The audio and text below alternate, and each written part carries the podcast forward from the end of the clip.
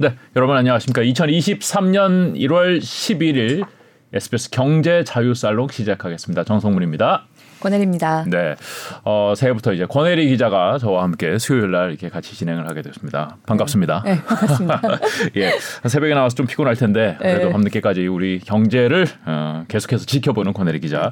자, 오늘 영광이죠. 네. 네, 오늘 이제 첫 번째 권혜리 기자가 만날 어, 우리 초대 손님으로 신한투자증권의 이선엽 이사님 모셨습니다. 안녕하십니까? 네, 안녕하십니까. 안녕하세요. 복 많이 받으십시오. 복 많이 네. 받으십시오. 승진 축하드립니다. 축하드립니다. 감사합니다. 아, 예. 부장에서 이사로. 네.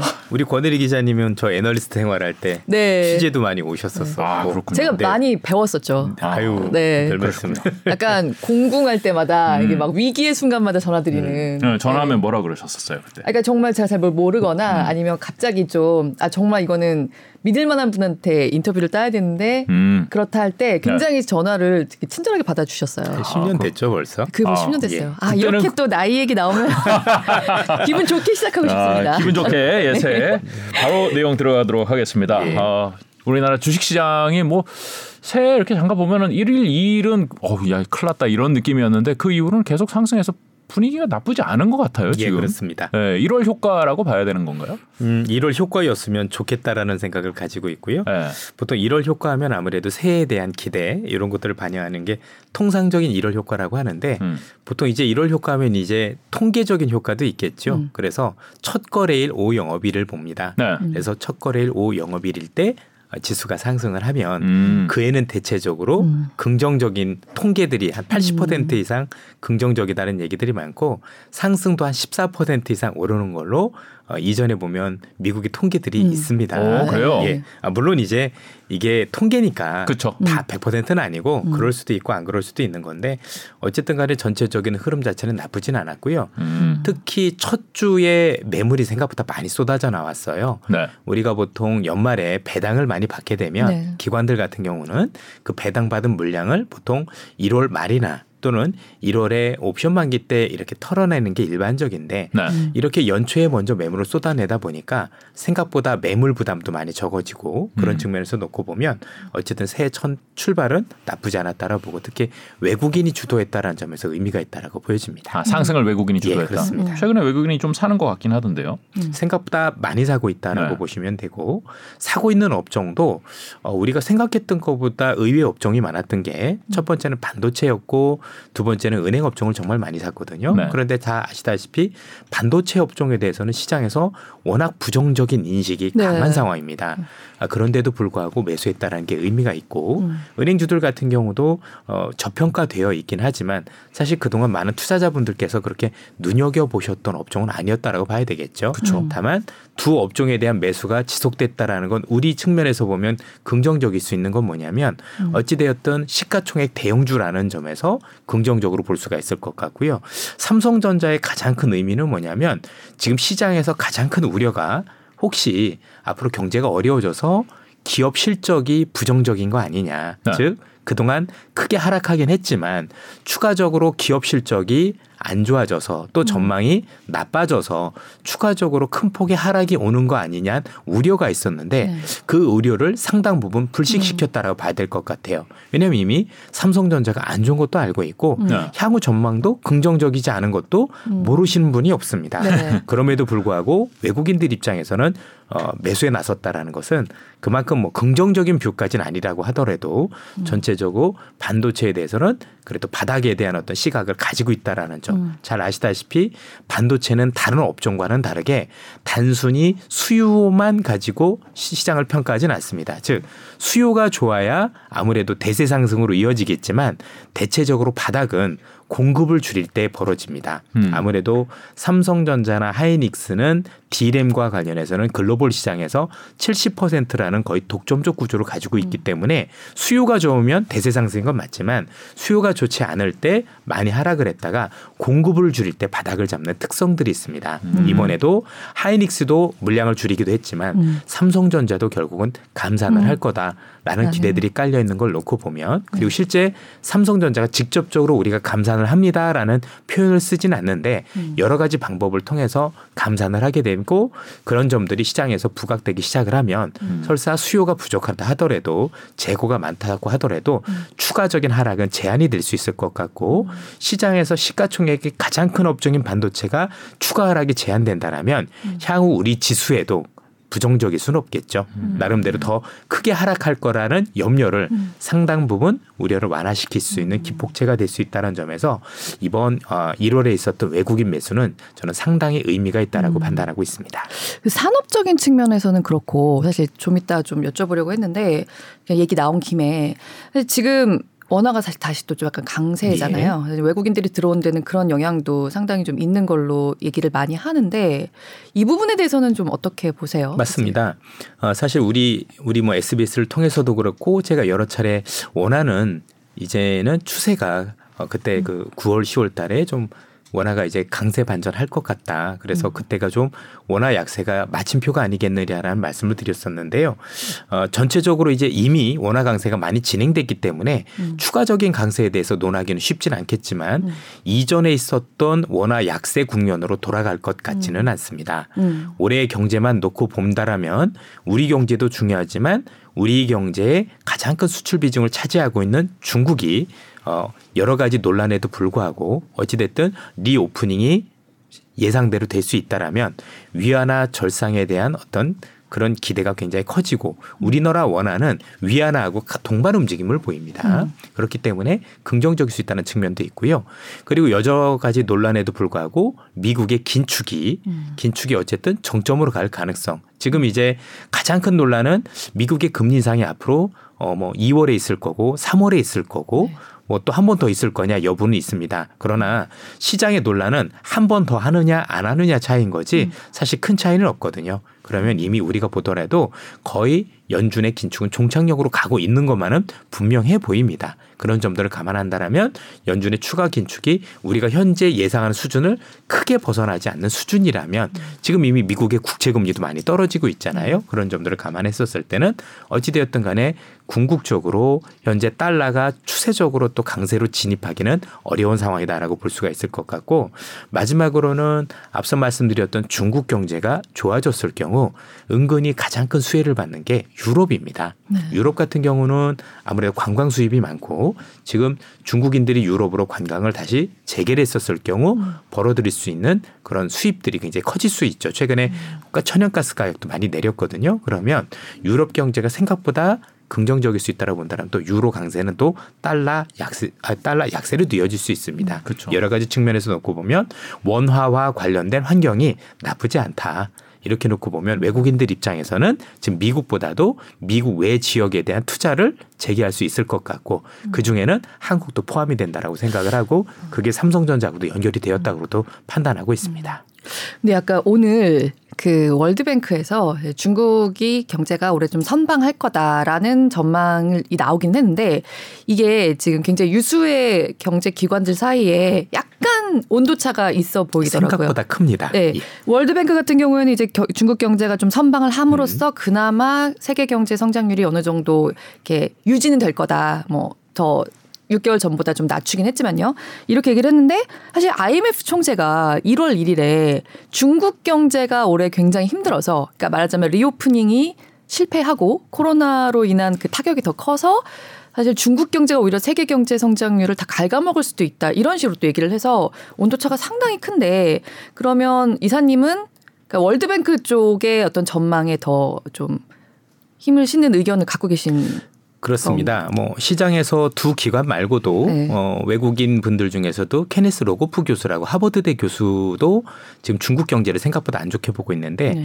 그분 같은 경우는 안 좋게 보고 있는 이유 중에 하나가 리오프닝보다는 이제 중국의 부동산 문제가 아무래도 부정적이다 보니까 이런 것들이 생각보다 뭔가 크게 작용을 해서 중국 경제를 갉아먹는 거 아니겠느냐 이런 얘기들 많이 해주시고 계시거든요. 네. 뭐 나름대로 굉장히 타당한 지적이다라고 판단을 해볼 수가 있겠지만 오히려 좀 반대로 생각할 수가 있는 게 중국 경제가 그만큼 어렵다는 얘기 아니겠습니까? 네. 굉장히 내부적으로 어려운 위기에 처해 있다라면 그 위기를 극복하기 위해서 저는 생각보다 더 많은 과감한 정책들을 많이 펼 것 같아요. 음. 이게 다른 국가하고는 다른 게 미국이란 국가 같은 경우는 경기가 일정 부분 침체가 오더라도 인플레이션을 잡기 위해서는 그런 거를 용인할 수 있는 국가지만 중국은 나름대로 특수성이 있습니다. 잘 아시다시피 중국은 공산주의 아니겠습니까? 공산당이라는 당이 지배를 하고 있고 어떻게 하면 공산당 체제를 유지할 거냐가 모든 어떤 정책의 어떤 그 중심에 가 있는데 어, 그분들이 말씀하시는 것처럼 경제가 굉장히 안 좋고 그리고 그로 인해서 경제가 거의 붕괴 직전까지 갈 수 있는 지경이 된다라고 하면 체제를 위협할 수 있는 부분까지 갈 수 있다라고 보여지거든요. 그래서 실제로 그렇게까지 경제를 방치할 거냐 저는 그렇지 않다라고 보고 있고요. 이미 중국에서 이를 막기 위한 여러 가지 경제 정책들이 펼쳐지고 있다라고 생각을 하는데 최근에 자동차와 관련해서 일반 휘발유라든가 그 우리가 전기차 말고도 일반 자동차에도 샀었을 때 뭔가 정책적으로 보조해 줄 수 있는 그런 정책들이 다시 나오기 시작을 했고 여러 가지 소비와 관련된 정책들이 앞으로도 크게 나올 가능성이 높다라고 현재 중국 현지에서 많은 얘기들이 들리고 있습니다. 또 하나는 현재 중국이 여러 가지 통화 완화 정책을 추가적으로 써야 되는데 아직까지는 미국이 계속 금리를 올리고 있는 상황이라 약간 발목이 잡힌 게 있습니다. 아무래도 미국과 중국의 금리 차이가 컸을 경우 환율 유출에 대한 우려가 있다는 점에서 다소 정책적으로 좀 제약이 있는 편인데 미국의 어떤 그 정책 앞서 말씀드린 긴축이 어느 정도 정점에 다다를 수 있다라면 중국이 우리가 생각했던 것보다 통화 정책에서 훨씬 더 완화적인 정책을 가져갈 수 있다라고도 봐야 될 것 같거든요. 그리고 한 가지 더 말씀드릴 수 있는 게 우리가 중국이든 미국이든 한 가지 확실한 건 리오프닝이 얼마나 경제적 효과가 컸든지는 미국을 통해서도 아니면 각국을 통해서도 이미 경험을 했습니다. 그동안 몇 년간 꽉 갇혀 있었던 그런 어떤 그 통제에서 벗어나서 사람들이 이제 자유를 만끽을 하고 서비스업을 즐기려는 그런 의지들이 굉장히 큰 걸 봤는데 중국은 그 어느 나라보다도 기간도 길었죠. 우리보다도 훨씬 더 1년 이상 길었고 그리고 통제에 대한 방식도 제가 볼 때는 너무나도 답답할 정도로 아예 못 돌아다니게 했단 말이에요. 그러니까 그런 분들이 만약에 나와서 reopening을 즐긴다라고 하면 전 예상보다 큰 reopening 효과가 있을 것이다라고 판단하고 있습니다. 그런 점들을 감안하면 현재 시장에서 의견은 나뉘고 있지만 굳이 무게 중심을 둔다라면 부정적인 거에 대해서도 물론 저희들이 계속 경계를 해야 되겠지만 그래도 조금 더 긍정적으로 보는 쪽에 무게 중심을 두는 게 맞지 않겠느냐라는 의견을 가지고 있습니다. 이 마켓을 보는 뷰가 지금 극단적으로 좀 나눠 있는 게 뭐 중국에 대해서도 이렇게 극단적으로 나눠져 있고 미국에 대해서도 연준은 계속해서 발언들은 굉장히 세게 나오잖아요. 예. 금리 올릴 거고 우리 그 높은 금리 유지할 거다. 근데 시장에서는 에이 설마 니네가 그렇게 못할 거야 예, 예. 이거잖아요 지금. 예. 근데 지금 이번 주였잖아요 발언이 공개가 된 게. 근데 뭐 세게 올리고 우리 계속 물가를 잡겠다 이거를 하는 상황에서 그러면은 시장 참여자들이 야 연준이 저렇게 공개적으로 자신의 의지를 표명하는데 저게 맞설 수 있을까? 나에게 그런 용기가 있나? 이런 생각을 할 수밖에 없을 것 같아요. 두 가지가 있는 것 같습니다. 어, 첫 번째는 연준이은 입장에서는 네. 굉장히 강하게 얘기할 수밖에 없는 저는 속내는 그렇진 않을 거라고 생각을 합니다. 어, 그 몇 가지 네. 증거를 들어드릴 수가 있는 게 네. 지금도 말씀을 주셨지만 연준 위원들만큼이나 훌륭하신 글로벌 석학들이 네. 최근에 경제학화를 통해서 학회를 하는 걸 보면 불과 지난주에 있었죠. 네. 네. 경제에 대해서 극단적으로 굉장히 나뉘어 있습니다. 네. 자 그렇다면 연준도 사실 지난 10, 지난 11월 12월에 정책 결정을 했었을 때 굉장히 감론을박이 되었어야 되는 게 정상입니다. 네. 그런데도 불구하고 여러 한명 의원 모두가 이구 동성으로 뭐 화백제도도 어, 그래 맞췄네요. 했다라는 거 보면 네. 어, 뭔가 누가 보더라도 약간 네. 짜고 치는 고스톱이라는 느낌을 지울 수가 없는 거죠. 네. 오, 예, 더 괜찮은데요? 중요한 그, 건- 그 예. 시나리오가? 자, 만약에 글로벌 석학들도 이렇게 나뉘는데 연준 위원들이 나뉘지 않았다? 네. 이거는 제가 볼 때는 말이 안 된다라고 생각을 하고요. 음. 두 번째는 그 열한 명의 위원들 중에서 네. 연준 위원들 중에서 올해 투표를 안 하시는 분들이 있죠. 네, 네. 예를 들면 제임스 불러드 같은 총재 네. 나오시자마자 지금 딴 얘기하고 계세요. 네. 기존에 19명이 얘기했었던 그 톤보다는 약간 낮은 톤으로 말씀을 해주시고 계시거든요. 어. 아, 이런 걸 놓고 봤었을 때 아 그게 진심은 아니었구나라는 생각이 들고요. 또 하나는 합리적 의심인데요. 음. 그 당시에 11월에 있었었을 때, 그, 그 당시에 회의에 있었을 때 기억을 해보시면 네. 그 당시 충격적인 어떤 고용 지표가 나왔었어요. 그 네. 당시에 우리가 알고 있는 것처럼 임금 인상, 임금 상승률이 0.6%라는 놀라운 수치를 기록하면서 연준이 굉장히 강하게 얘기했을 가능성이 높은데 네. 이번 달에 나왔던 고용 지표를 보시면 그게 오류였던 거로 판명이 됐죠. 음. 그래서 0.6이 아니라 음. 0.4로 하향 조정됐고 또 이번에 0.3으로 내려왔죠. 네. 그러면 그때 그 지표를 보고 그런 결정을 내렸다라면 음. 앞으로도 그럴 수 있을까라는 거죠. 그런데 사실 여기서보다 더 중요한 건 뭐냐면 연준하고 시장이 보는 건 다른 게 뭐냐면 시장은 시장을 있는 그대로 보고 싶어 하겠죠. 그래 연준이 이 정도 긴축을 하면 향후에 생각보다 더 강한 긴축을 하고 있기 때문에 하반기 들어선 어떤 식으로든 경기가 조금 더 부정적으로 어, 작용할 수 있을 것 같다. 그러면 연준 입장에서도 결국 금리를 내리는 방향으로 가지 않겠느냐. 물론 그 내린다라는 게 연말에 한 번 정도 내리는 거지 많이 내리는 건 아닙니다. 네. 근데 연준은 올해 내내 금리를 못 내려 이런 얘기를 하는 게 뭐냐면 연준이 지금 제일 시장에서 두려워하는 거는 인플레이션이 재발하는 거예요. 네. 연준의 지금 모든 얘기를 종합해 보면 본인들도 올 상반기에 물가가 크게 떨어질 건 알고 있습니다. 음. 일단 주거비가 크게 떨어질 거니까. 그다음에 고용 시장도 조금 더 식을 건 아는데 본인들이 생각했던 것보다 훨씬 더 강하다 보니 두려움이 있는 거죠. 그러면 현재 연준이 시장처럼 야 내년 내가 이렇게 어, 정책을 가져가면 올 연말엔 경제가 안 좋아질 거네. 그때 내릴 수도 있어라는 속내를 미리 비칠 수는 없어요. 미리 비쳤다간 이게 피봇이로 비춰지 즉 피봇이라는 게 정책 전환인 네. 거니까 야 연준이 생각을 바꿨어 이러면 생각보다 금융시장에 되게 핫하게 반응할 수 있습니다. 즉 네. 생각보다 지수가 크게 오를 수도 있거든요. 그러면 실제 잡히게 될 물가가 안 잡힐 개연성도 있습니다. 즉 연준 입장에선 지속적으로 물가를 잡기도 해야 되지만 이 잡혔던 물가가 재발하지 않게끔 하는 것까지 해야 된다라고 본다라면 정말 꺾이기 전에는 일부러 얘기를 안 할 것 같아요. 그러니까 마음속에선 어 이쯤이면 한번 해야 되는데 라는 생각을 가지고 있다고 하더라도 그게 정말 물가가 꺾여서 이 정도면 재발 위험이 정말 크지 않겠는다라는 판단이 설 때는 생각을 갑자기 확 바꿀 수도 있다라는 겁니다. 그래서 연준도 우리한테 이렇게 얘기를 했죠. 지표 보고 하겠다. 네. 그래서 그 지표에 따라서 연준도 생각이 바뀌는데 아직은 그 지표가 또 지표가 후행적인 거잖아요. 그렇죠. 고용 지표가 경제 지표 가장 후행적이기 때문에 그걸 보고 생각을 바꾸겠다라고 사실 유연하게 얘기를 한 거지 정말 연준의 생각이 올해 내내 그렇게 될 거냐 그렇게 믿는 사람은 아무도 없습니다. 사실 왜냐하면 지금도 네. 말이 약안 먹힌다고 있어요. 할수 예. 있는데 예. 아, 관심법을 알아야 돼요. 경제를 하려면 이 사람들이 무슨 생각을 하고 있는지를. 옷만이 박매옴이죠. 사실 그 말로 시장에 계속해서 조금 워워하는 그런 효과가 좀 예. 있는 거잖아요. 그래서 예. 하여튼 연준의 이런 어떤 의도 자체는 시장에 부정적인 건 맞습니다. 음. 그래서 아마도 지수로만 놓고 보면 올라가는 지수를 상단을 계속해서 제약할 가능성이 높아요. 어쨌든 음. 연준하고 맞섰을 때 좋았던 적이 없었던 점을 감안하면 음. 연준은 시장에 자기네들의 의도가 먹히지 않는다라고 음. 생각하면 나중에 행동으로 보일 수도 있을 가능성도 있는 거니까 그렇죠. 어찌됐든 이런 여러 가지 요인들이 지수 상단을 많이 제약할 수 있는 그러나 그렇다고 해서 이제 바뀌고 있는 시장을 돌릴 수는 없는 것 같아요. 미국 경제학회 얘기하셨는데 거기 모인 굉장히 좀 미국에서는 말빨이 선다고 할 수 있는 래리 서머스 같은 석학들이 아예 그 물가 에 대한 이 기준을 2%가 아니라 3%로 바꿔야 된다라고까지 얘기를 했더라고요. 사실 이게 굉장히 좀 큰 차이가 있는 숫자인데 지금 말씀을 굉장히 잘 주신 게 네. 어, 지금 시장에서 가장 큰 논란이 바로 그겁니다. 네.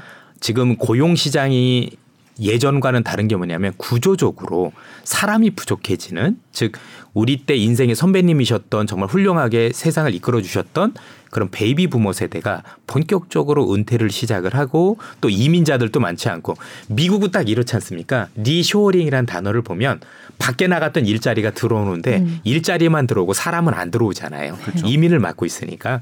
그 앞으로도 누가 보더라도 사람은 계속 부족해질 수밖에 없거든요. 네. 그러면 부족해진 이 사람, 특히 구조적인 이 상황에서 정말 연준이 원하는 만큼 2% 물가를 달성을 하려면 그 정도로 실업률을 올리려면 이거는 경제를 망가뜨리는 정도가 아니라 아예 금융위기로 몰아넣지 않은 수준이면 어려울 수도 있거든요. 그래서 지금 시장에서는 지금 말씀하신 그분 외에도 모하메드 엘 에리언이라고 굉장히 시장에서 또 굉장히 유명하신 분들도 나와서 누가 보더라도 2%는 비현실적이다. 비현실적인 목표다. 예. 그래서 2.5나 3% 정도까지 물가를 용인을 하고 음. 그런 상황에서 우리 많은 어떤 그 시민들이 국민들이 여기에 적응하게 만들어야 되는 게 사실상 굉장히 현실적인 대안인 거지 그 우리가 알고 있는 것처럼 현재 2%를 달성하는 것은 무리다. 혹시 한다라면 그거에 대해서 치료해야 될 비용이 너무나도 크기 때문에 음. 연준의 정책에 대해서는 한번 재고를 해봐야 된다는 얘기가 저도 벌써 학자는 한번 세 분 정도 뵙고 음. 그리고 생각보다 많은 의견들이 올라오는 걸 봤습니다. 네. 그런데 이것도 저는 연준이 나중에 그렇게 할 거라고 생각을 하는데 어, 네. 미리 얘기하진 못하겠죠. 음. 왜냐하면 그렇게 해서 야, 목표 타겟이 올랐대라고 그러면 또 pivot으로 생각할 수 있기 때문에 그러니까 연준은 지금 저희들한테 빌미를 주면 안 돼요. 네.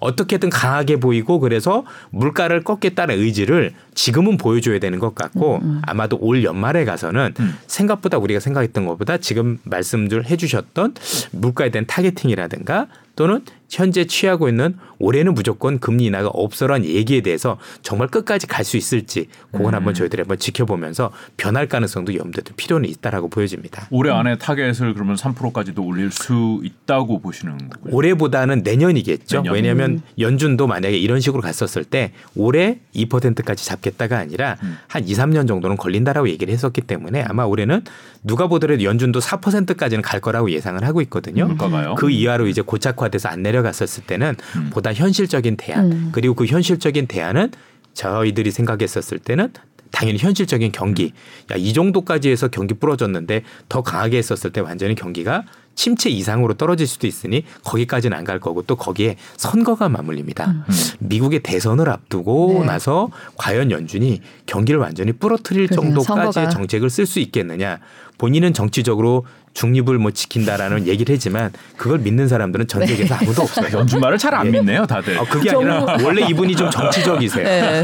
원래 어, 제롬 파울이라는 분 자체가 변호사 출신이시고 네. 약간 정치적인 성격이 굉장히 강하신 분이기 네. 때문에 그거 가지고 믿는 사람은 아무도 없습니다. 네. 그러니까 약간 이런 거예요. 내가 20대 때, 어, 내가 20대 때 뭐 60kg 나갔어. 근데 내가 40대 내가 야, 내가 한창 때 20kg 나 60kg 나갔는데 지금 70kg 넘은 지가 옛날인데 옛날인데.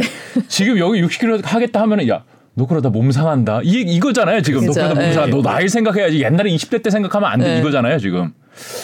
그렇게 말하니까 일리가 있어요. 예. 네. 분명히 뭐 뭔가 뭔가 구조적으로 변했으니까. 그래서 지금은 그냥 연준을 믿어주시고 음. 그 믿어주는 게 꼭 그 의견을 지키겠다가 아니라 연준은 유연한 조직이다. 음. 그리고 연준이 말을 바꾸는 게 아니라 정책에 따라서 바꾸 우리가 지표에 따라서 바꾸기 했다가 바꾼다라고 했기 때문에 그 지표가 많이 하향해서 우리 의도대로 들어오면 바꾸면 되는 거지 거기에 대해서 뭐 우리가 알고 있는 지표도 뭐 무조건 계속해서 안 내려갈 거고 그때 연준에 안 내려갈 거고 그렇게 생각하시면 안 된다는 거죠 조금 유연하게 보실 필요가 있는 것 같아요. 몸무게를 뺄 때는 진짜 엄청나게 뺄 것처럼 하다가. 근처에 다가오면 아 거의 다 왔는데 네. 그거 마지막 몇 킬로 더 해야 돼 네. 이런 생각을 할 수 있죠. 원래 다이어트는 항상 내일부터 하는 거 아니겠습니까? 아 그런가요? 아, 내일부터. 그래요. 어, 인플레이션은 그러면은 잡히면서 약간 타겟이 올라갈 수도 있다. 어, 그리고 경기 자체는 그래도 뭐 많이 무리하지 않는 수준에서 이렇게 안정화될 거, 연착륙할 것이다. 뭐 골디락스라는 표현도 쓰기도 하던데. 뭐 골디락스까지는 아니다라고 하더라도 네. 저는 이제 지난해 9월부터 시장에 대해서는 경착륙 가능성보다는 연착륙 가능성을 많이 말씀을 드렸는데요. 연착륙 가능성이 있다라고 하면 그만한 근거가 있어야 되지 않습니까? 네. 그러면 이전에 있었던 모든 경착륙 사례들을 저희들이 다 따져봤더니 공통점들이 있습니다. 어떤 모든 경착륙, 즉 심한 경착륙. 어, 근데 여기서 이제 투자자분들이 많이 헷갈려 하시는 게 연착륙이나 견착륙이냐 둘다 다 경기 침체입니다. 경기 침체는 오는 경기 침체 건데 무조건 오는 거다. 얕게 오느냐, 네. 그다음에 깊게 오느냐 그 차이인 네. 거지. 연착륙이라고 말씀을 드렸더니 이게 마치 경기가 좋아지는 것처럼 음. 이렇게 조금 자- 잘못 이렇게 해석하시는 분들도 있으셔서 그 말씀을 먼저 드리고 경착륙이 왔을 때, 즉 굉장히 크게 부러졌었을 때는 어, 세 가지 공통점들이 있었습니다. 음. 뭐 여러 가지가 두 가지가 더 있는데 그건 자연재해라든가 이런 거니까 그런 것들은 좀 빼기로 하고요. 네. 첫 번째는 그 어떤 경우에도 실업률이 급등했다라는 겁니다. 음. 누가 음, 뭐라고 실업률. 하더라도 실업률이 급등을 하면서 사람들이 많은 일자리를 잃었고 네. 많은 일자리를 잃게 되면 그분들의 소득이 없다 보니 수요가 줄겠죠. 그래서 오는 게 가장 일반적이었습니다. 그런데 앞서도 말씀드렸던 것처럼 지금 미국 또는 글로벌 고용 시장은 구조적으로 사람이 부족해지고 있습니다. 그래서 지금 대안으로 뜨는 게 자꾸 로봇이 나오는 거잖아요. 사실 오늘 음. 우리나라도 고용률 지표가 나왔는데 이게 생각보다 조금 괜찮아서 약간 놀라는 분위기가 있었었거든요. 사실 제가 요즘 최근에 기업 탐방을 많이 가보면 어, 일자리에 대해서 내가 원하는 일자리가 없는 거지 일자리 음. 자체가 없는 건 아니에요.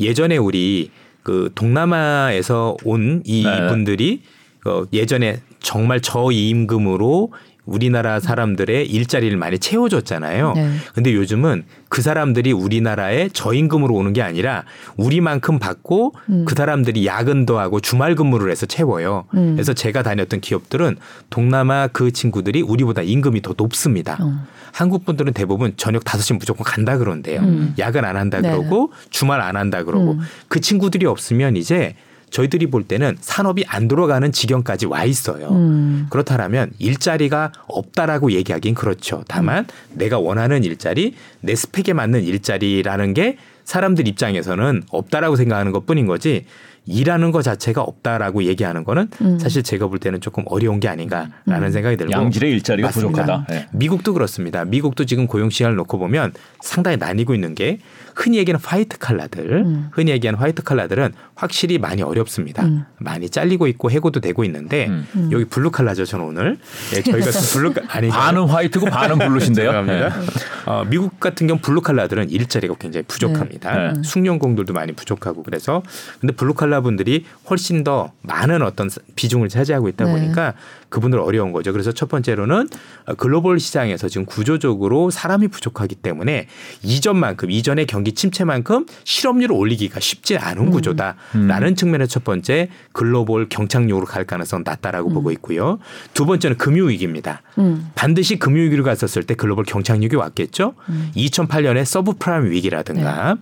아니면 우리가 옛날에도 뭐 겪었었던 수많은 위기들을 보면 대부분 금융 위기하고 연결이 됐는데 음. 이번 시장 같은 경우는 금융 위기가 어디서 올지 이미 시장에서는 알려져 있습니다. 첫 번째로는 그게 미국의 국채 시장입니다. 음. 그러면 바꿔 얘기해서 미국의 국채 시장이 무너지면 전 세계가 다 무너지는 건데 과연 미국이 용인을 할까요? 음. 아니겠죠. 네. 그래서. 그건 아닐 네. 거라고 보고 있고요. 각국마다 상황은 다르지만 전체적으로 현 상황이 미국의 글로벌 금융 위기로 번질 가능성도 매우 낮아 보인다라는 게 두 번째고요. 세 번째는 우리가 알고 있는 것처럼 글로벌 공급 과잉이었었을 때, 음. 즉 공급이 어마어마하게 공급 과잉이어서 이 공급 과잉을 해소하는 과정에서도 경기 침체가 컸어요. 왜냐하면 공급이 많다라는 얘기는 첫 번째로 경기가 안 좋을 때는 너무나도 많아진 이 공급, 즉 재고를 처분하는 과정에서 네. 경기가 첫 번째로 다운이 되고 두 번째는 이 재고만 처분해서 되는 게 아니라 너무나도 많은 공장들이 있다는 공장을 없애야죠. 즉 구조 조정을 해야죠. 공장 매각도 하고 회사를 팔기도 하는 이런 과정들이 공통적으로 벌어졌었는데 음. 이번에 글로벌 시장에서 인플레이션 원인 중에 하나가 공급 부족이었었어요. 음. 네. 아마 이 단어 기억하시겠지만 글로벌 역사상 첫 번째 공급 부족인데. 경기가 안 네. 좋아요. 처음입니다. 네. 그러면 지금 공급도 부족인데 그러면 구- 부족한 공급 때문에 이전과는 다른 어떤 모습들을 보이고 있다는 얘기죠. 그래서 네. 공급 과잉에 대한 우려도 현재 있지 않고 음. 두 번째는 앞서 말씀드린 것처럼 글로벌 금융위기 가능성도 매우 낮고 또 음. 실업률이 급등할 가능성이 매우 낮다라고 보면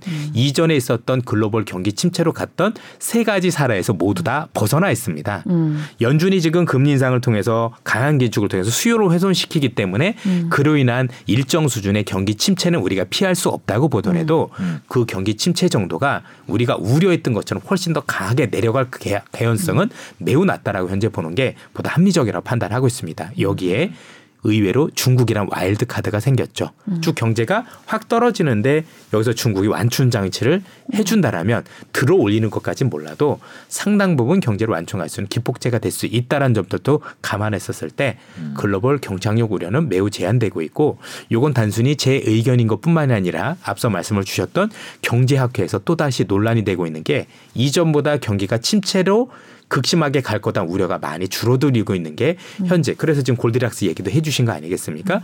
의견들이 지속적으로 뭔가 비중이 조금씩 조금씩 경기가 연착륙 쪽으로 흐를 거다라는 전망들이 좀 더 무게 중심이 실리고 있다라고 보셔도 될 것 같습니다. 그 얘기도 하더라고요. 사실 지금의 인플레이션의 상당 부분이 공급 부족으로 인한 것에서 나오는 것도 있는데 금리를 계속해서 이렇게 타이트하게 가져가는 걸로 이것을 해결하려고 하는 것은 맞는 처방이 아니지 않느냐. 결국 이것도 금리 인하나 아니면 금리가 어쨌든 좀 서서히 좀 잡는 쪽으로 그 하는 의견에 좀 더 동조하는 얘기가 될 것 같은데 사실 그 의견에 대해서는 의견이 나뉠 수밖에 없는 게 어, 인플레이션과 관련된 요인은 참 많았어요. 음. 글로벌 유동성이 공급이 과잉이었었던 네. 것도 있었을 거고 공급 부족이었었던 것도 있었고 또 우크라이나 전쟁과 관련해서 네. 어, 전쟁에 따른 어떤 원자재 가격 급등도 있었었고 많은 요인들이 있었지만 그 요인들 하나하나를 해결하기엔 너무 어렵죠. 네. 결국엔 모든 원인들은 한 열가지가 넘지만 그냥 우리가 알고 있는 금리로. 수단은 딱 하나죠. 금리 하나로 그냥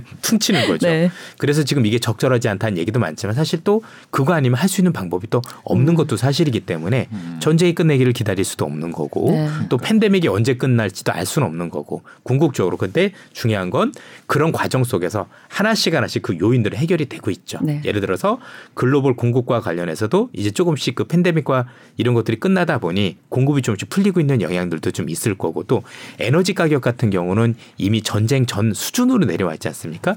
훨씬 더 아래로 내려와 있죠.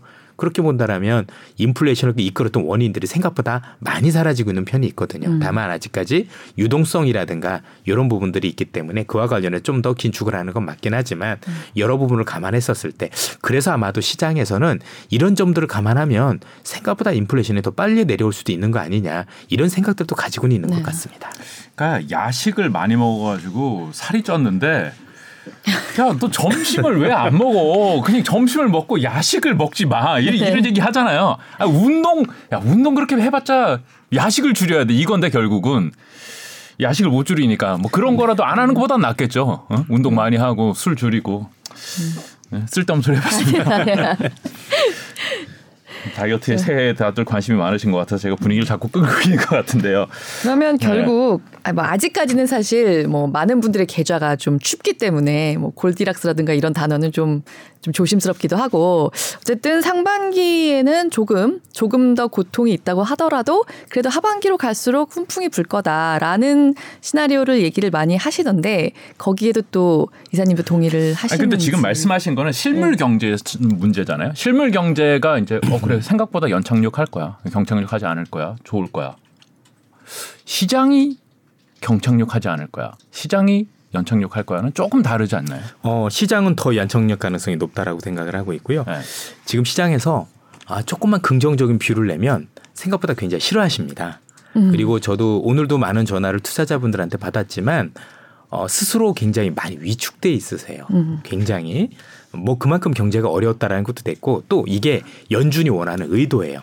그렇게 당신들 얼어 있어 그래서 지속적으로 수요가 불어지게끔 하는 게 연준의 의도고 그게 저는 우리 투자자분들한테 지금 투영이 되고 있다라고 생각을 하고 있는데 아마 여러 투자자분들 입장에서 지금 뭐 상고하죠, 상저하고 뭐 의견들이 많이 나뉘신 걸로 알고 있지만 저는 하반기까지는 일단 가봐야지 알겠는데 음. 전 의외로 상반기가 나쁘지 않은 시장이 될 아, 거라고 아, 생각을 하고 있어요. 저가 예. 아닐 수도 있다. 예, 예. 뭐 그렇다고 해서 많이 올라가는 것까지는 아니더라도 네. 왜냐면 연준이 계속 제어를 할 거기 때문에 최소한 저는 지난 9월에 있었던 시장의 하락이 그때가 바닥이었을 가능성이 음. 점차 신뢰를 갖는 거 아니냐라는 생각을 기본적으로 음. 가지고 있고요. 많은 분들께서 지금 제일 우려하시는 게 기업 실적 우려거든요. 네. 그런데 앞서도 말씀을 드렸지만 이미 삼성전자라는 거대 기업이 실적을 발표하면서 안 좋게 발표했는데도 불구하고 이전 저점을 깨지 않았다라는 게 의미가 있고요. 음. 두 번째는 저는 오히려 이번에 나오는 1분기 실적 발표가 기업마다 다르겠지만 오히려 이게 반전의 생각이 될 수도 있는 게 뭐냐면 기본적으로 지금 시장이라든가 아니면 경제가 좋지 않기 때문에 매출이 안 좋아질 거에 대해서는 이견이 없습니다. 네. 분명히 안 좋을 것 같아요. 그리고 기업 투자자들이 많이 생각하시는 것만큼 실적도 부진할 거라고 생각을 합니다. 음. 그런데 그 정도가 생각보다 온도 차이가 클 거라고 생각을 음. 합니다. 첫 번째로 생각해 봐야 될 게 뭐냐면 많은 분들께서 야 이렇게 경제가 안 좋으면 수요가 위축이 될 텐데 어떻게 기업의 실적이 좋아져? 좋아지진 않아요. 다만 나빠지는 게 우리가 한 마이너스 10으로 봤다라면 저는 한 마이너스 7 정도. 음. 근데 이 정도만 되더라도 시장에서 많이 달라지는데 그첫 번째 근거는 비용입니다. 음. 잘 아시다시피 기업들은 물건을 생산할 때 반드시 원재료라는 걸 집어넣게 돼 있죠. 음. 네. 그런데 이미 4분기 때 생각보다 많은 원재료들이 많이 싸졌어요. 음. 일단 앞서도 보셨겠지만 환율이 일단 원화가 강세였기 때문에 생각보다 들여오는 원자재 가격이 싸졌을 거고요. 두 번째는 지금도 그렇지만 유가를 비롯해 생각보다 많은 원자재 가격들이 4분기에 많이 안정이 됐었다라는 거죠. 그래서 매출은 확실히 줄었을 겁니다. 그런데 순이익이 어마어마하게 줄 줄 알았는데 그 정도까지는 아닐 수도 있는 아 그래? 매출이 되게 안 좋은데? 순익도 너무나도 안 좋을 것 같은데 실제로 뚜껑을 열어보면 어, 생각보다 비용 통제가 나쁘지 않았는데 이렇게 생각할 수도 있는 거죠. 그리고 얼마 전에 나이키에서 저희들한테 어느 정도 아이디어를 줬다고 생각을 했는데 나이키가 얼마 전에 실적 발표를 하면서 중국의 리오픈이 빨라지면 생각보다 실적이 좋아질 수 있어요라는 전망을 했다라는 거죠. 그러면 이미 지금 어느 정도 주가가 빠졌었을 때 4분기 실적이 안 좋은 건 반영이 됐을 거고 결국 우리는 향후를 치- 볼 텐데 네. 이 향후에 대해서 기업들이 중국 을 또 얘기할 수 있다라면 또 그 시점에 중국의 reopening이 본격화될 수 있다라면 생각보다 다른 전망을 할 수도 있지 않을까. 물론 이건 아직까지는 전망이기 때문에 조금 더 지켜봐야 되겠습니다라만 그런 가능성도 전 염두에 둘 필요가 있는 것 같아요. 왜냐하면 우리가 통상적으로 reopening은 생각보다 빨리 오는 게 뭐 저희들이 중국의 통계는 믿을 수는 없습니다. 그렇지 않겠습니까? 뭐 몇 명이 돌아가셨는지 아니면 어떤 상황인지 알 수는 없으나 우리가 분명히 알 수 있는 건 두 가지죠. 하나는 정말 많이 번지고 있구나.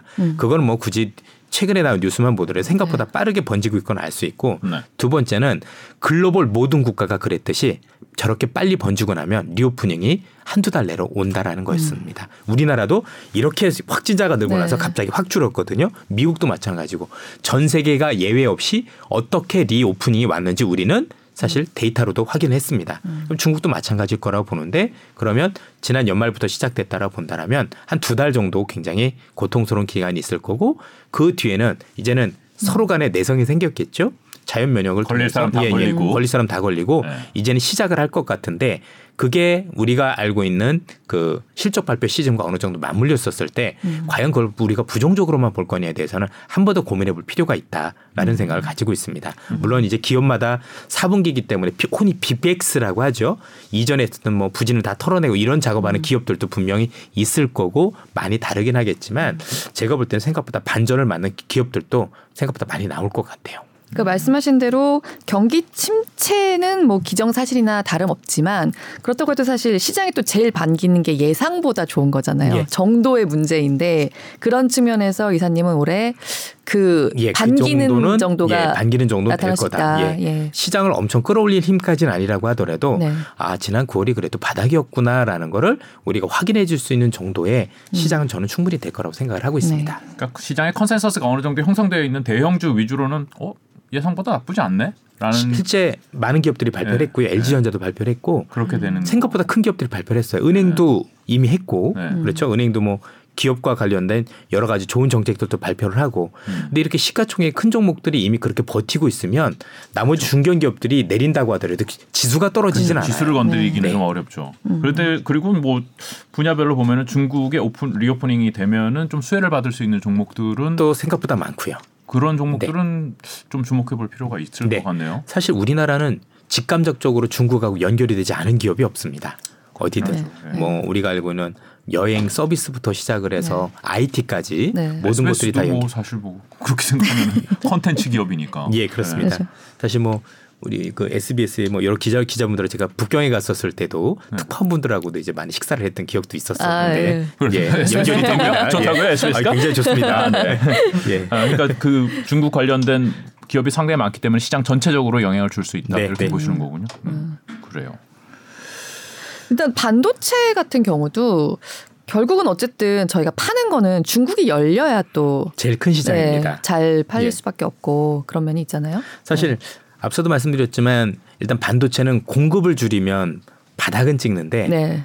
추가적으로 올라가는 건꼭 수요가 있어야 네. 되거든요. 그러려면 그 수요는 어찌됐든 간에 지역적으로 중국이 제일 큽니다. 네. 그래서 중국의 수요가 얼마나 살아나느냐, 즉 IT에 대한 수요가 음. 얼마나 살아나느냐가 되게 중요하고요. 그 잘 아시다시피 전 세계적으로 이제 제일 중요한 건 아무래도 인텔에서 나오는 CPU가 네. 고성능 CPU가 나와야 음. 그에 최적화된 반도체 D램의 수요가 생기는 건데 네. 네. 이미 거기에 최적화된 D램은 나왔어요. 네. DDR5라 그래서 네. double data rate의 약자인데요. 음. 그만큼 처리 속도도 훨씬 더 빠르고 음. 처리 속도만 빠른 게 아니라 전기도 덜 먹습니다. 네. 예. 그래서 그 제품을 써야 되는데 네. 그 제품을 써야 되는 CPU가 인텔에서 계속 출시가 지연이 됐던 겁니다. 네. 예. 계속 안 나왔었죠. 나온다 나온다 했는데 최근에 출시된 음. 걸로 Sapphire 네. Rapids 이랬을 경우 우리가 지금 기대가 전혀 없잖아요. 음. 앞으로 IT에 대한 수요도 없을 거고 반도체에 대한 수요도 없을 거라고 생각을 했는데 이런 제품들 이 나오면 그걸 안 바꿀 수가 없습니다. 네. 그러니까 전 세계? 서버들에 그렇습니다. 들어가는 거죠. 예, 네. 서버에 들어가는 거고 그렇게 되면 의외의 수요, 우리가 생각지도 못했던 수요가 있을 수 있는 거죠. 그동안 많은 반도체 애널리스트 분들이나 또 저희들도 마찬가지였고 반도체가 그동안 나쁘지 않을 거라는 근거에는 이 사파이어 레피지에 음. 기대가 있었었는데 네. 이게 자꾸 연기가 되면서 저희들에 대한 기대를 무너뜨렸던 게 있었는데 그게 나와준다라면 근데 감사라고 맞물린다면 굉장히 큽니다. 음. 저희들이 업계 얘기를 들으니 까 한 번 감산하면 그 감산한 공장을 다시 돌리는데 9개월 정도 걸린다고 네. 해요. 네. 그 안에 있는 모든 것들을 다 바꿔야 되거든요. 생- 그러니까 뭐 감산한다고 해서 바로 돌릴 수 있는 게 아니다라는 거죠. 그러면 말 그대로 지속적으로 해서 우리가 알고 있는 공급은 줄였는데 새로운 수요가 생기면 음. 의외로 반도체 가격이 급반등할 수도 있는 거잖아요. 음. 그래서 IT는 항상 된다 안 된다라고 완전히 확정 지어서 얘기하면 음. 안 됩니다. 그렇죠. 우리가 생각했던 것보다 훨씬 더 안 되는 경우도 많고 또 의외로 새로운 제품이 나와서 새롭게 시장을 이끄는 경우들도 굉장히 많았던 거거든요. 음. 그런 측면에서 놓고 보면 이번에 인텔에서 나온 새로운 CPU에 대한 부분들은 워낙 기대가 없다 보니까 음. 제가 볼 때 조금만 선전을 해줘도 우리 시장 입장에서 는 시가총액 1위나 또 하이닉스까지 끌어당길 수 있는 굉장히 큰 음. 그 어떤 기폭제가 될 수 있다는 점에서 저는 시장이 생각보다 나쁘게 반응할 것 같지는 않을 거로 보고 있습니다. 반도체는 그러니까 뭐 그래 우리 기대가 없는 상황에서 뭐 하나 뉴스라도 나와준다. 나쁘지 않죠. 음. 네네. 어쨌든 수요를 유발하는 네, 거니까 그렇죠. 지금은 우리가 봤던 건 수요는 전혀 없었고 음. 어떻게 하면 이 친구들이 공급을 줄여서 네. 감산을 통해서 수익을 방어하느냐 가지고 주가가 바닥을 찍은 건데 여기에 새로운 수요가 어찌 됐든 생긴다라면 네. 그리고 이거는 좀 긍정적인 시나리오라 현실화될지 모르겠지만 Sapphire Rapids가 나와서 인텔이 CPU 때문에 수요가 생기고 또 중국의 어떤 그 reopening 관련 수요에서 의외로 우리가 흔히 얘기하는 전기 전자 제품에 대한 수요가 사실 조금이라도 있을 수 있다라면 우리 하면. 입장에서는 생각보다 반길 수 있는 요인이 될 수도 있겠죠. 네. 그거는 어떻게 생각하세요? 지금 반도 특히나 반도체를 가지고선 미중이 완전 나, 가나, 나눠져서 우리 옛날 2, 3년 전하고는 지금 스토리가 달라졌잖아요, 완전히. 그러면 중국이 열려 열리는데 옛날에 그 중국이 아닐 수 있다라는 우려가 아, 있잖아요. 현재까지는 괜찮습니다. 그래요? 현재까지는 들어갈 수 있는 제품들은 괜찮고요. 향후에 이제 고부가 제품들 중에서 네네. 우리가 알고 있는 AI라든가 이런 데 관련해서는 조금 중국이 마- 미국이 많이 제재를 하고 있는 편인데 네. 그 부분에 대해서는 조금 더 주판화를 많이 튕겨봐야 될 것 같아요. 음. 어쨌든 우리는 중국이 가장 큰 시장인 건데 여기 시장이 미국의 견제로 인해서 지속적으로 어, 뭐 어떤 부정적인 어떤 그런 이런 문제들이 발생을 한다라면 우리 입장에서 안 좋은 것만은 분명하겠죠. 네. 예. 그래도 긍정적으로 보신다는 시각이 지금은 아직까지는 음. 예, 예. 10만 전자는 어렵죠, 그래도. 어, 그건 좀 봐야 되지 않을까요? 보통 우리가 10만 전자까지 가려면 네. 삼성전자가 10만 전자가 되기 위해서는 잘 아시다시피 디램만 가지고는 안 되고 음. 그동안 그때 9만 전자 이상 갔었던 가장 큰 이유 중에 하나가 네. 결국 삼성전자도 비메모리 기업으로 가는 게 아니냐. 왜냐하면 비메모리 기업으로 가, 가면 같은 이익을 내더라도 valuation 잣대가 달라집니다. 네. 우리가 알고 있는 뭐 수많은 인텔도 있을 거고 아니면 퀄컴도 있을 거고 네. 엔비디아도 있을 거고 기업마다 다르긴 하지만 대부분의 비메모리 기업은 PER 즉 주가 수익 배율 같은 경우에 음. 많게는 30배까지 받거든요. 네. 그런데 일반 데- D램은 PER이 10배밖에 못 받아요. 음. 많이 본다고 하더라도 네. 그러면 비메모리 기업으로 삼성전자가 본격적으로 탈바꿈을 하게 되면 현재보다 valuation을 두 배나 세 배로 같은 이익에도 불구하고 음. 줄 수 있다는 장점이 있거든요. 왜냐하면 그게 일단 고수익이고 또 네. 시장의 어떤 그 경기를 많이 안 탄다는 타고. 장점이 있기 때문에 음. 고value를 줄 수 있는 상황이 되니 만약에 그 현재 삼성전자하고는 3나노 뭐 이런 것들이 유의미하게 성공을 거두고 그게 음. TSMC와 나란히 어깨를 겨눌 수 있는 수준까지 기술력이 나온다라면 음. 10만 전자 이상도 가능을 할 건데 음. 문제는 아직까지 그걸 못 보여주고 있고요. 네. 아직도 안타깝지만 TSMC와 좀 격차가 벌어지고 있는 벌어지고 상황입니다. 그래서 요건 좀 숙제죠. 그래서 그 이상의 가격은 삼성전자의 변화가 좀 많이 필요하다. 그리고 그 변화는 앞서 말씀드렸던 비- 비메모리 쪽에서의 경쟁력 확보가 확보되는 것들은 보면은 가능하겠지만 아직까지는 거기에 대한 자신 있게 말씀드리기는 어려운 것 같습니다. 그 사실 그 삼성도 굉장히 그쪽 부분에 있어서 애를 쓰고 있긴 한데 이게 뭐 단기간에 해결될 수 있는 네. 문제가 아니기 때문에 특히 뭐 이번에 갤럭시 23 나오는 것도 네. 보면 사실 삼성전자의 비메모리 그 AP를 뺐잖아요. AP가 application processor라고 흔히 이 휴대폰에 들어가는 CPU를 얘기를 하는데 음. 네. 보통 삼성전자가 삼성전자 거를 많이 쓰기도 했었어요. 엑시노스. 그래서 네. 예, 엑시노스라고 보통 얘기를 많이 하고 퀄컴 게 이제 스냅드래곤이라고 표현을 많이 쓰는데 이번에는 다 보니까 스냅드래곤 걸 많이 어. 쓰겠다라고 하는 걸 보면 이것도 조금 실망스러운 거죠. 음. 어쨌든 삼성전자 제품을 채용할 수 있었던 비메모리를 채용할 수 있었던 제품 하나가 사실은 이렇게 제외된다는 점에서 볼 때도 좀 많이 아쉬움들이 있습니다. 음. 그러니까요. 그 다이어트를 덜 먹고 빼는 거에 몸 체질을 바꿔야 근육질을 바꿔야 되는데 네. 그것까지는 아직 좀 모자라다. 근데 살 빼는 건 결국은 안 먹는 거에는 방법이 아, 없더라고요. 저도 저도 다 해봤는데 그냥 안 먹어야 돼요. 네, 안 예. 먹는 연초에 걸로? 다이어트 얘기 나오니까 굉장히 예. 꽂히시는 운동하면 입맛만 좋아요. 꽂혀야 되는데 그래요. 아, 오늘 뭐 큰 얘기를 좀 하고선 예, 마지막으로 네. 사실 서학개미들이 2022년, 네. 2021년 엄청 좋았죠. 예, 2021년은 뭐 동학개미도 좋았지만 서학개미들의 뭐 시기였고 2022년 굉장히 힘들었고 마지막에 테슬라가 정말 아 진짜 믿었던 테슬라가 이렇게 우리를 배신할 줄은 몰랐는데 어, 어떻게 보세요? 개인 투자자들 어. 은 어 떻게 해야 될까요? 우선 테슬라가 하락했다라는 거에 대해서 저는 나름대로 미국 주식시장의 조정의 마무리 국면으로 해석하는 시그널로 보고 있어요. 어? 보통 우리가 주식시장에서 일반적인 경제 말고 주식시장에서는 손수건의 법칙이라는 게 있어요. 음. 손수건을 이렇게 펼쳐놓고 쭉 들어올리면 이- 제일 어, 가장자리에 있던 게 마지막에 들어 올려지잖아요. 네. 가운데 게 주도 주고 제일 마지막에 있는 게 주변주예요. 그러니까 가운데 게 제일 마지막에 제일 처음에 올라갔다가 마지막에 들어 올려지는 게 주변주거든요. 근데 또 반대로 내릴 때는 주변주부터 내려가고 가운데 있는 게 제일 마지막에 내려오잖아요. 그럼 테슬라하고 애플이라는 기업이 제가 볼 땐 마지막까지 버텼었던 기존 주도주였던 거로 생각이 됩니다. 그런데 이 주도주들의 주가에 금이 가고 크게 하락했다라는 건 미국 시장에서도 제일 마지막에 손수건의 가장 가장자리에 가운데 있는 어떤 기업들이 내려온 게 아닌가. 음. 그러면 우리가 봤던 손수건의 법칙이라는 주식 시장에서의 법칙을 적용을 하면 아 미국 시장도 어느 정도 빅테크에 관련된 기업들은 조정이 단기적으로나마는 마무리되어 간다라고 볼 수가 있을 것 같습니다. 그런데 정작 중요한 건 우리 서학개미 여러분들께서 기존에 있었던 흔히의 팡 주식에 대해서 굉장히 많은 애정을 가지고 계시고 또 많이 들고 가지고 계시고 또 그동안 많이 올랐었는데 많이 빠졌기 때문에 더 눈길이 많이 가시는 것 같아요. 네. 그런데 제가 보기엔 이미 미국 시장도 체질이 바뀐 지 꽤 됐어요. 지금 미국 시장에서도 52주 신고가 종목들이 많이 나오고 있습니다. 어, 대표적인 게 이상하게요? 라스베이거스 샌즈 같은 기업, 기업도 아. 마찬가지고 아니면 어 뭐 52주 신고가는 아니지만 GE라고 부르는 제너럴 일렉트릭도 주가가 꽤 생각보다 좋았고요. 또 방산이라고 부르는 록히드 마틴도 주가가 굉장히 좋아요. 미국도 이미 경제적으로 그러니까 캐터필라도 52주 신고가예요.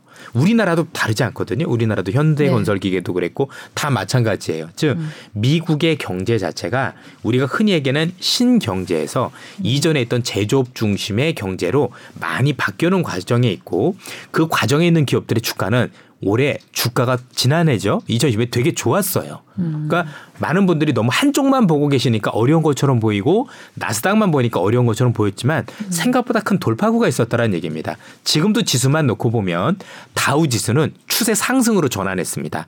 생각보다 많이 안 빠졌어요. 그런데 나스닥이 정말 많이 빠져 있는 모습이죠. 또 글로벌 시장에서도 유럽의 주요 지수는 이미 상승 추세 전환이 되었습니다. 그런데 대만이나 한국이라든가 좀 IT 비중이 높은 국가들은 여전히 부진한 모습을 보이고 있다는 얘기죠. 그래서 딱 나뉘어 보면 플랫폼이 있는 국가와 그렇지 않은 국가가 주가가 확연하게 다르고 또 제조업에 있는 지수와 없는 지수의 차이가 많이 크더라는 얘기죠. 그래서 이미 시장의 체질이 많이 바뀐 거에 대해서 많은 투자자 여러분들은 공감을 하셔야 됩니다.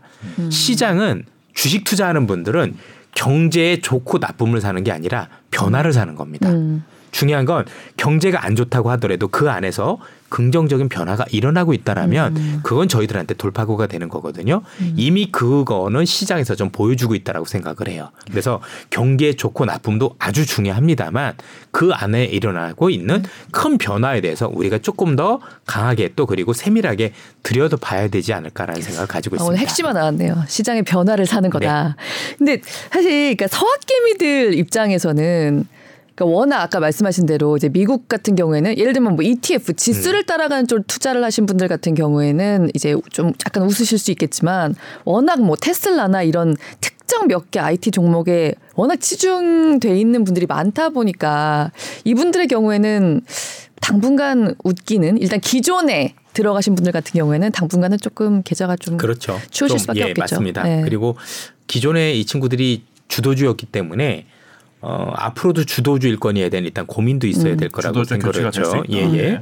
규체가 될 수 있고 물론 이 기업들 중에선 또 새로 딛고 일어난 기업들도 많이 있을 거예요. 이전처럼 모든 팡 주식이 다 올라오는 시장은 분명히 아닐 겁니다. 음. 분명히 그 안에서도 조금 더 경쟁력을 갖추고 이런 기업들은 나쁘지 않을 수가 있겠죠. 이게 이 플랫폼 경제가 옛날하고 다른 게 있습니다.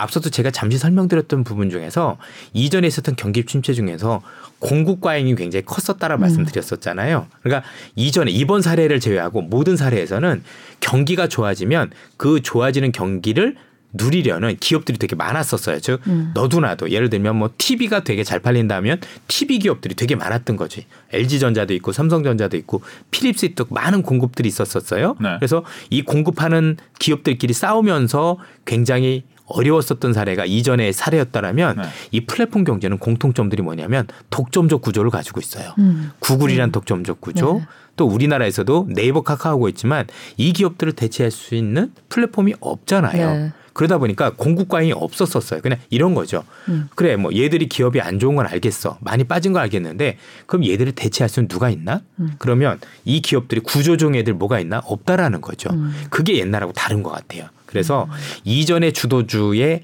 생명을 마감을 하고 불꽃처럼 사라졌던 음. 그런 모습과는 조금 다른 모습을 보일 가능성이 좀 있다라고 보여집니다. 그래서 많은 희망을 갖자 이런 게 아니라 음. 네. 그때하고 어떤 것들이 다르고 또 현재 있는 기업들 중에서 경쟁력을 갖춰가는 기업들은 또 무엇이 있는지 음. 이런 것들을 우리가 좀 꼼꼼히 따져볼 필요가 있다고 생각을 합니다. 섹터와 종목 위주로 네. 접근하는 게 유리할 것이다. 음. 중국도 2022년도에 굉장히 좋게 봤던 분들이 실망을 많이 했었는데 음. 중국 쪽은 어떻게 보세요? 지금 사실- 중국이 오- 리오프닝하고 괜찮을 것 같다라는 느낌이 들긴 하는데 어, 중국의 지수는 사실 굉장히 단순합니다.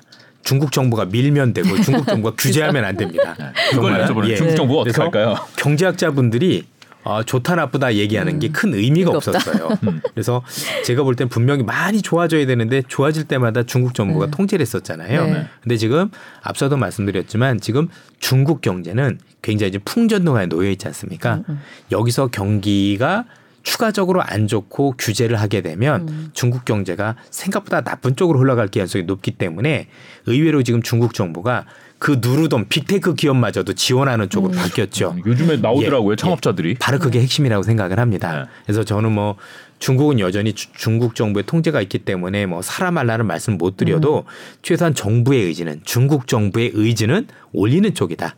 상향 쪽으로 가고 있다라는 데 대해서는 의심할 여지가 없다라고 생각을 합니다. 그러면 결국 지금 이미 조금 언급을 해주셨는데요. 올해 조금 이렇게 주, 주목 주목해서 봐야 할 섹터들 이사님이 조금 말씀을 해주신다고 하면 일단 미국 증시부터 좀 얘기를 해주신다고 하면요. 미국이나 한국이나 전 다르지 않다라고 생각을 하는데 미국의 또는 글로벌 시장의 경제적 체질이 변하고 있습니다. 그 경제적 체질이라 하면 그동안에 있었던 대부분의 경제는 흔히 얘기하는 플랫폼 경제, 음. 소프트웨어 중심의 경제였습니다. 이 경제는 제가 볼 때는 여전히 앞으로도 우리가 디지털이라는 걸 벗어날 수는 없겠지만 전체적으로 놓고 보면 많은 벽에 부딪혔다라고 생각을 합니다. 첫 번째는 이 기업들이 여전히 훌륭하지만 반독점 규제를 받고 있다는 게 문제가 됩니다. 그래서 기업들이 많이 빠져서 올라올 개연성이 있더라도 규제가 심해질 개연성이 높아서 네. 상단은 막혀 있다라고 음. 생각을 합니다.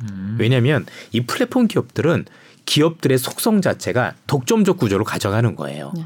예를 들어서 야후와 우리 구글이 있다라면 야후가 죽고 하나 남았잖아요. 네. 우리나라도 다음도 있고 네이버도 있는데 여전히 다음이 없는 건 아니지만 우리가 점유율은 크게 차이가 나지 않습니까? 이게 플랫폼 기업들의 기본적인 어떤 생존 특성이에요. 네. 그런데 각국 정부가 보기엔 이게 불편한 거예요. 음. 저 친구들이 독점화되다 보니까 그동안은 소비자들한테 편익을 줬지만 음. 이제는 편익을 넘어서 불편함을 주기 시작한 겁니다.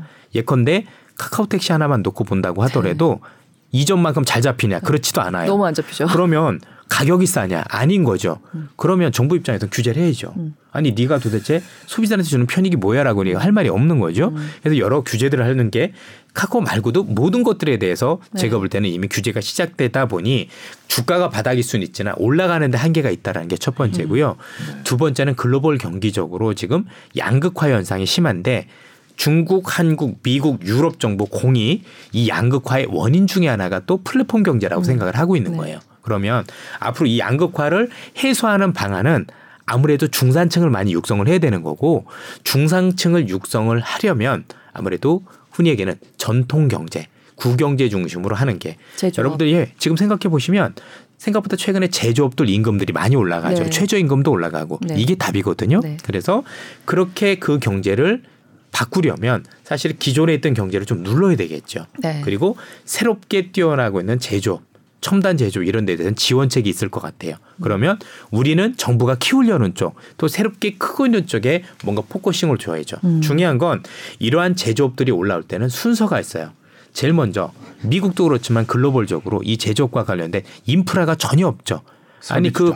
공장이 되려면 설비 투자가 있어야 되겠죠. 도로도 깔고 네. 전기도 깔아주고 네. 이런 것들이 먼저 돼서 그 관련주들이 먼저 오른 거고 그 다음에 직접적으로 얘네들이랑 설비 투자가 이루어지겠죠. 그렇지 않겠습니까? 그리고 제조업이 좋아졌을 때 부수적으로 따라오는 그 관련 기업들이 또 되게 많아요. 우리가 알고 있는 부품, 장비 이런 기업들 역시 좋아질 가능성이 있겠죠. 그래서 순서별로 이런 관련 기업들이 제조업이 새롭게 부활했었을 때 나타나는 어떤 현상들에 대해서 공부를 하시고 그 공부에 따라서 순차적으로 그 관련 기업들을 제가 볼때 모니터링을 하시면 올해 내는 생각보다 좋은 결과를 얻으실 수 있을 것 같아요. 그렇죠. 한해 2022년 힘들었는데 2030, 2023년 괜찮겠죠. 그래도 돌파구가 많이 생깁니다. 네. 그래서 올해는 지수도 중요하지만 지수보다는 이 변화를 어떻게 살 것이냐에 대해서 훨씬 더 많은 고민을 해주셔야 됩니다. 음. 그래요. 네. 저는 다 여쭤봤는데 뭐더 여쭤보실 거 있나요? 어, 아니요, 저도 네. 제가 못 여쭤본 게 있나요? 혹시 아닙니다. 말씀하셔야 되는데. 예. 네. 나중에 또 나와야 되니까. 아. 아니 이게 시장 전체를 봐야 되면은 뭐 자주 자주 나와주세요. 네, 네. 뭐 이렇게 자주 안 모셔도 될 것 같은데 이 섹터별로 변다, 변한다는 말씀을 해주시니까 네. 섹터별로 좀 들여다봐야 할 일들이 많지 않을까. 그러니까 변화, 싶습니다. 전통, 제조, 약간 맞습니다. 이런 단어들만 네. 좀 기억을 하셔도 오늘 어떤 많이 얻어가실 것 꼰대 같아요. 같은 건데 아 꼰대장이에요. 예. 그렇죠. 토대죠. 오래된 기업들. 네. 네. 근데 되게 웃긴 게 네. 이런 기업들을 지금 이제 약간 그 영한 매니저분들은 네. 야좀 올드하다고 생각하는데 네. 제가 최근에 이제 대학교 투자 동아리들 강의를 몇 번 간 적이 있어요. 네. 뭐 고대도 가고 어디도 가고 왔는데 그 친구들은 또 그걸 또 첨단이라고 보고 있더라고요. 그러니까 음. 이게 세대마다 오르는 기업들이 자기들은 첨단이라고 생각을 하는 것 같아요. 아, 그렇죠. 예. 네. 이게 좀 되게 재밌었습니다. 예. 그래요. 자, 2023년 어, 경제 전반 그리고 시장 전반을 우리 신한투자증권의 이선엽 이사님과 함께 예, 어, 짚어봤습니다. 올 이사는 한해 저한테로 포장 이사. 아, 죄송합니다. 제가 이사님을 올해 자주 모시도록 하겠습니다. 나와주셔서 고맙습니다. 예, 감사합니다.